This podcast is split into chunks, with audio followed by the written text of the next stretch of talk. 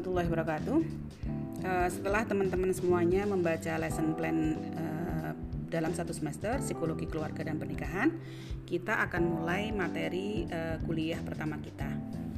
Kenapa sih atau apa tujuan teman-teman mempelajari uh, psikologi keluarga dan pernikahan? Apa pentingnya gitu ya? Ya, ternyata ketika kita mempelajari uh, keluarga itu dapat memberikan informasi penting mengenai kehidupan keluarga. Sehingga dapat membantu orang ketika ingin membangun keluarga sebagai lembaga formal prokreasi dan membangun cinta kasih kemudian mendidik anak.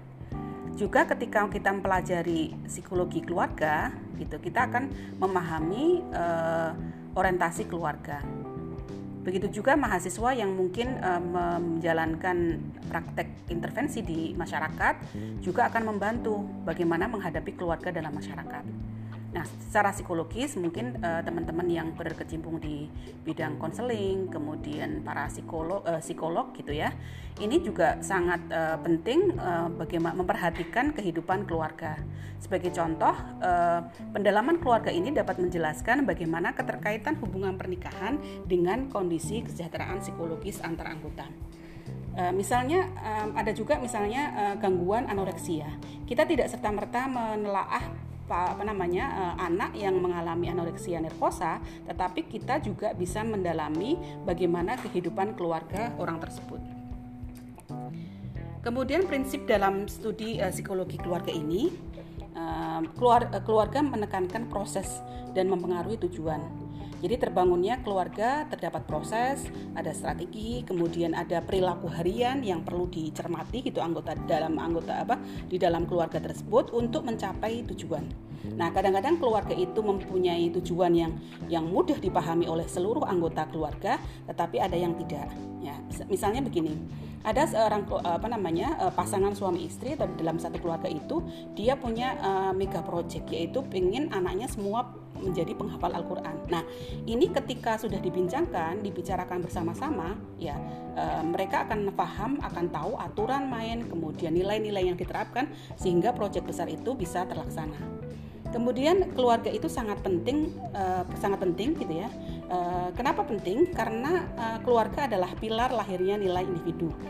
Nah, nilai individu baik individu kemudian di masyarakat dan juga ekonomi. Jadi kesejahteraan individu secara langsung atau tidak sangat berkaitan dengan keluarga. Ada satu riset yang menemukan bahwa 80% orang yang menikah itu pasti ingin punya anak. Nah, nah bagaimana apa namanya e, bagaimana kita dapat atau mungkin Pak Sutri itu bisa menghasilkan generasi yang tangguh jika tidak perhatian pada keluarga. Karena keluarga menjadi tempat untuk mengasah, mengasih anak sebaik itu secara fisik, emosi, spiritual, ekonomi dan yang tentunya ini akan berdampak pada masyarakat yang tangguh. Uh, selanjutnya, saat apa namanya keluarga ini mengalami satu permasalahan, misalnya ada perceraian, tentu ini akan berdampak uh, langsung atau tidak pada anak. Jadi anak-anak yang bermasalah kar karena perceraian ini akan menjadi beban di sekolah ataupun masyarakat atau negara. Jadi uh, memiliki resiko ya, jadi uh, lebih resiko terutama anak-anak yang mereka itu uh, membesar tanpa orang tua. Ini akan menjadi resiko kemiskinan uh, di masa yang mendatang. Jadi kesimpulannya, prinsip uh, yang kita pelajari di atas tentang studi keluarga tadi uh, mempelajari atau studi keluarga dengan tujuan mengeksplorasi bagaimana proses di dalam keluarga tadi. Gitu ya. Uh, meskipun keluarga mengalami perubahan, namun ada tantangan tersendiri untuk dihadapi. Bagaimana menemukan strategi untuk memecahkan masalah, membuat keputusan, mengalokasikan sumber daya hingga tercapai tujuan maksimal dari keluarga tersebut. Nah, uh, apa sih yang berubah pandangan kita sehari-hari tentang keluarga dulu dan saat ini gitu ya. Memang ada satu perubahan uh, yang kita amati uh, baik itu dari perubahan pengasuhan atau pendampingan anak. Dulu pendampingan pengasuhan anak betul-betul mungkin uh, ibu yang menjadi apa namanya uh, menjadi sentralnya yang mengasuh mendampingi anak. Bahkan ibu tidak bekerja saat itu. Mungkin uh, hari ini gitu ya kita menemukan keluarga-keluarga yang uh, dua-duanya atau uh, baik ayah ataupun ibu mereka harus bekerja gitu ya. Nah, perubahan-perubahan ini bagaimana menyelesaikan masalah anak-anak? Bagaimana perhatian satu dengan yang lainnya ini berubah ya. Kemudian jumlah anak ya, dulu dengan saat ini juga akan ada perubahan gitu ya. Bahkan sekarang ada pembatasan uh, jumlah anak gitu ya misalnya seperti itu. Atau ada keluarga-keluarga yang memutuskan untuk menunda atau tidak memiliki anak ya uh, untuk kasus pandemik ya uh, eh, COVID-19 ini banyak pengasuhan apa namanya misalnya pengasuhan anak ini total di rumah bersama orang tua. Apa yang terjadi di masyarakat kita? Orang tua tidak sabar, stres, marah gitu ya. Uh, terjadi kekerasan pada anak gitu ya. Kemudian uh, ada perselingkuhan misalnya seperti itu. Perceraian, masalah karena masalah uh, ekonomi ini yang uh, kita lihat tentang keluarga saat ini. Nah, Uh, mengapa sangat penting pelajari kehidupan keluarga ini? Ini keluarga ini adalah uh, salah satu unit dasar terpenting dan menjadi fondasi di dalam masyarakat. Bagaimana individu dapat bertahan dan kuat dari uh, dari dalam keluarga? Atau misalnya keluarga menjadi tempat kembalinya seseorang saat krisis.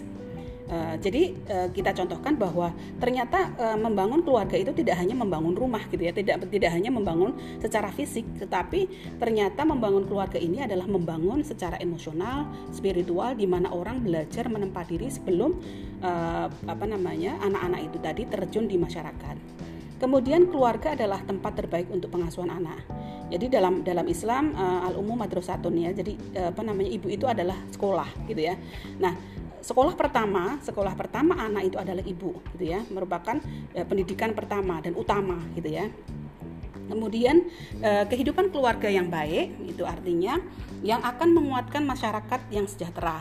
Anak-anak yang tumbuh berkembang dengan baik, kemudian dia akan berprestasi sekolah, tentunya tidak memiliki resiko menjadi beban negara atau tidak akan berisiko menjadi anak-anak remaja yang bermasalah. Ya. Nah, sekarang kita akan uh, melihat apa sih definisi uh, keluarga. Di keluarga ini adalah unit terkecil dalam masyarakat, terdiri dari kepala keluarga dan ada beberapa orang yang berkumpul tinggal di satu tempat di bawah satu atap dalam keadaan saling ketergantungan. Ya, jadi kalau ini uh, definisi dari Depkes RI ya. Anggota rumah tangga yang saling terhubung melalui pertalian da darah, adaptasi atau perkawinan ini menurut WHO. Kemudian keluarga adalah sekelompok manusia yang tinggal dalam satu rumah tangga dalam kedekatan yang konsisten dan hubungannya erat.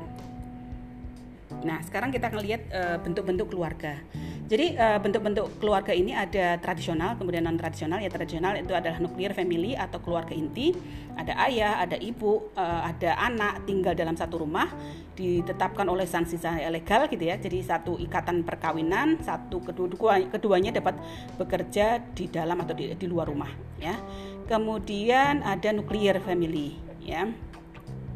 Apa namanya? keluarga inti ya keluarga ada ada suami istri anak dalam satu uh, satu tempat ya satu tempat. Kemudian uh, ini ada beberapa apa namanya bentuk-bentuk keluarga yang uh, ada 10 ya untuk tradisional ini. Kemudian non tradisional ini ada uh, ada commune family ya di beberapa keluarga hidup bersama dalam satu rumah sumbernya sama pengalamannya sama cohabiting couple gitu ya. Ada dua pasangan yang tinggal tanpa kawin gitu ya. Ya saya tidak akan menjelaskan mungkin yang mungkin tidak ada tradisinya tetapi uh, sudah saya paparkan di dalam slide. Kemudian ada uh, eh, LGBT mungkin yang seperti itu ya. Ada uh, mereka yang hidup uh, bersama gitu ya tanpa ikatan. Oke, jadi uh, ada fungsi uh, keluarga. Jadi menurut WHO itu uh, fungsi keluarga itu ada fungsi biologis ya, tentunya untuk meneruskan keturunan, memelihara membesarkan anak, memenuhi kebutuhan gizi keluarga, memelihara merawat anggota keluarga gitu ya. Eh, fungsi psikologisnya itu memberikan kasih sayang, eh, perhatian gitu ya. Kemudian eh, membina pendewasaan, kepribadian anggota keluarga gitu ya. Kemudian memberikan identitas keluarga. Nah, fungsi sosialisasinya adalah mem, apa namanya membina sosialisasi anak, kemudian membina norma-norma gitu ya. Jadi uh, kita akan lihat bagaimana keluarga itu juga uh, memberikan ke, ke, apa, pembiasaan tentang norma-norma, nilai-nilai. Makanya tadi uh, sudah dijelaskan di depan bahwa uh, keluarga ini sangat penting karena nilai-nilai uh, yang kuat di masyarakat itu sangat ditentukan oleh nilai-nilai yang diterapkan di dalam keluarga. Kemudian ada fungsi ekonomi gitu ya. Uh, mencari sumber-sumber penghasilan untuk memenuhi kebutuhan keluarga, pengaturan penggunaan penghasilan keluarga gitu ya, kebutuhan keluarga menabung gitu ya. Kemudian ada fungsi pendidikannya gitu ya. Jadi e, menyekolahkan anak.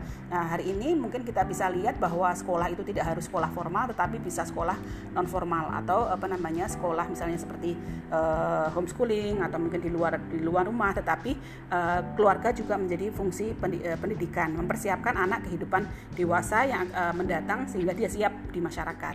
Kemudian selain itu menurut Friedman ini ada uh, fungsi afektif ya. Jadi menciptakan lingkungan yang menyenangkan sehat secara mental saling mengasah asuh menghargai terkait terhubung gitu ya. Kemudian uh, mengenali identitas individu rasa aman gitu Kemudian ada fungsi sosialisasi peran gitu ya, proses perubahan perkembangan individu untuk menghasilkan interaksi sosial, kemudian belajar berperan gitu ya, ada uh, apa namanya? peran seorang ayah, peran seorang ibu, kemudian dan juga uh, anak ya. Nah, kemudian uh, fungsi peran di masyarakat, sasaran untuk apa namanya? Uh, sosialisasi di dalam atau di luar rumah. Jangan lupa bahwa e, keluarga juga memiliki fungsi reproduksi, jadi e, menjamin kelangsungan generasi dan kelangsungan hidup masyarakat. Selain itu juga fungsi ekonomi memenuhi kebutuhan e, anggota keluarga, menambah penghasilan keluarga dengan apa namanya ya dengan menambah penghasilan keluarga ya e, mungkin baik itu bekerja di dalam ataupun di luar e, rumah ya. Kemudian ada fungsi perawatan kesehatan ya. Jadi e, dia akan paham memiliki pengetahuan bagaimana itu tentang sakit bagaimana merawat kemudian e, bagaimana e, kesehatan di dalam keluarga itu sendiri saya kira itu untuk pengantar dari psikologi keluarga. Teman-teman sudah mendapatkan uh, tugas untuk uh, merefleksikan pengalaman teman-teman bagaimana tumbuh dan besar di dalam satu keluarga. Uh, Ibu akhiri dan nanti kita akan eksplorasi bersama di kelas kita untuk diskusi tanya jawab. Assalamualaikum warahmatullahi wabarakatuh.